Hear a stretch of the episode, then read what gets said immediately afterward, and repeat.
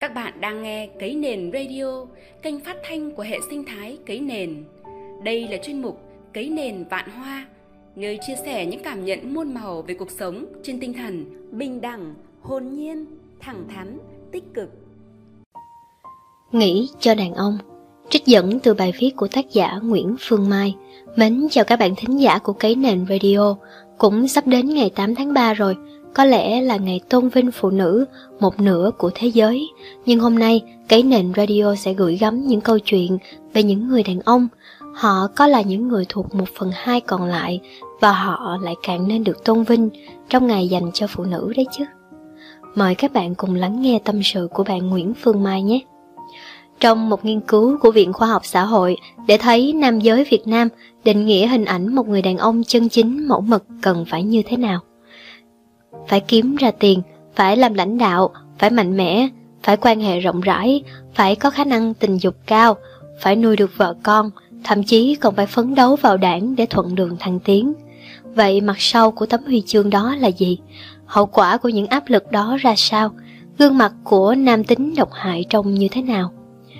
Hai phần ba các cuộc tự sát là đàn ông, chỉ một phần mười nạn nhân các cuộc hãm hiếp đàn ông dám lên tiếng. Trong nhiều trường hợp, Quyền nuôi con thường thuộc về mẹ, đàn ông bị phân biệt đối xử một cách vô thức trong các công việc, mặc định là phụ nữ giỏi hơn như nhân sự, giáo dục, y tế, nghệ thuật và đàm phán. Cái giá phải trả cho việc trở thành đàn ông đích thực là những thương tổn tâm lý không có đường giải thoát, như một cái nồi áp suất. Đàn ông dễ bị cuốn vào những hành vi có nguy cơ gây tổn thương cho chính bản thân mình. Đó là việc lạm dụng rượu bia, hút thuốc, sử dụng ma túy, đua xe đánh nhau. Ở Việt Nam, cứ hai nam giới trưởng thành thì có một người hút thuốc lá, có tới 70% đàn ông Việt Nam uống rượu. Cứ bốn người uống rượu thì có một người sử dụng ở mức độ có hại. Đàn ông chiếm 70% trong số 215.000 người nhiễm HIV trên toàn quốc, 85% tổng số vụ tai nạn giao thông là do nam giới.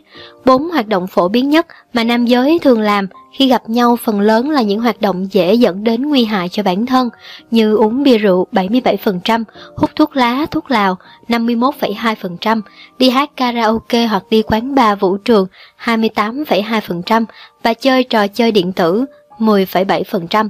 Hãy nói thêm về việc uống rượu, về cách nam giới trở thành nạn nhân của khái niệm nam vô tử như cờ vô phong. Cũng như trong nghiên cứu trên, cứ hai người uống thì một người bị ép uống.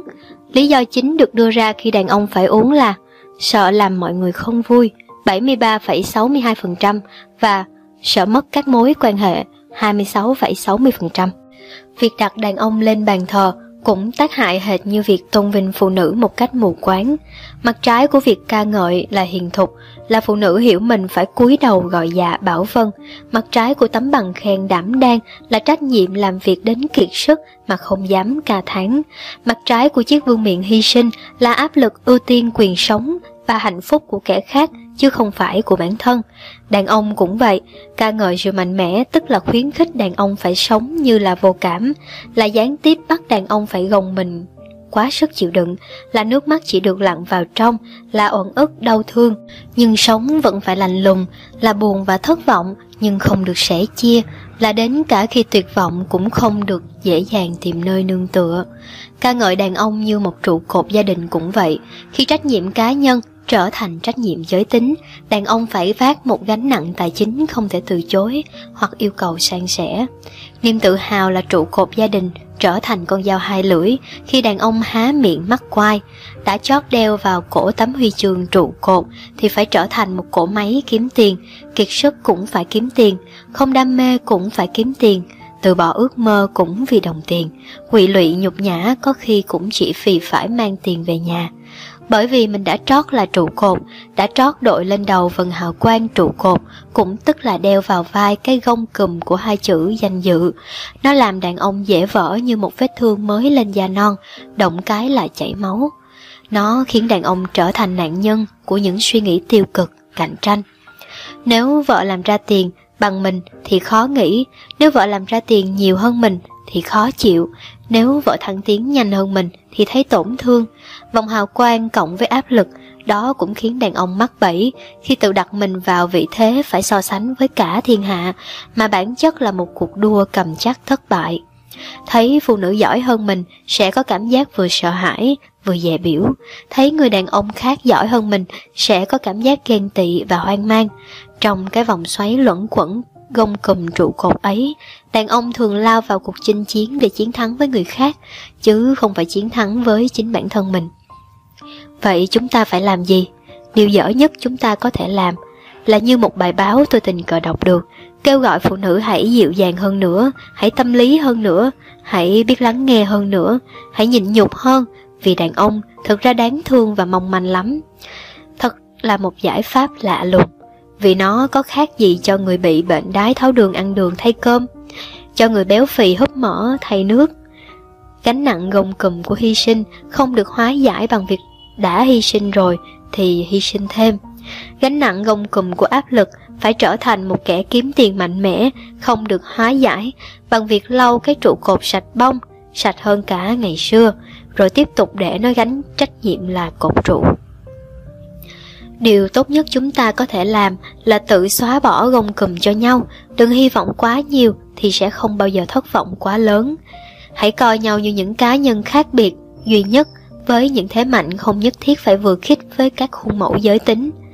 Đừng vẽ nên hy vọng có một ông chồng lý tưởng là kẻ chu cấp tài chính. Cũng đừng mong cô vợ tương lai sẽ như một ô xin chỉ biết chăm con chăm nhà.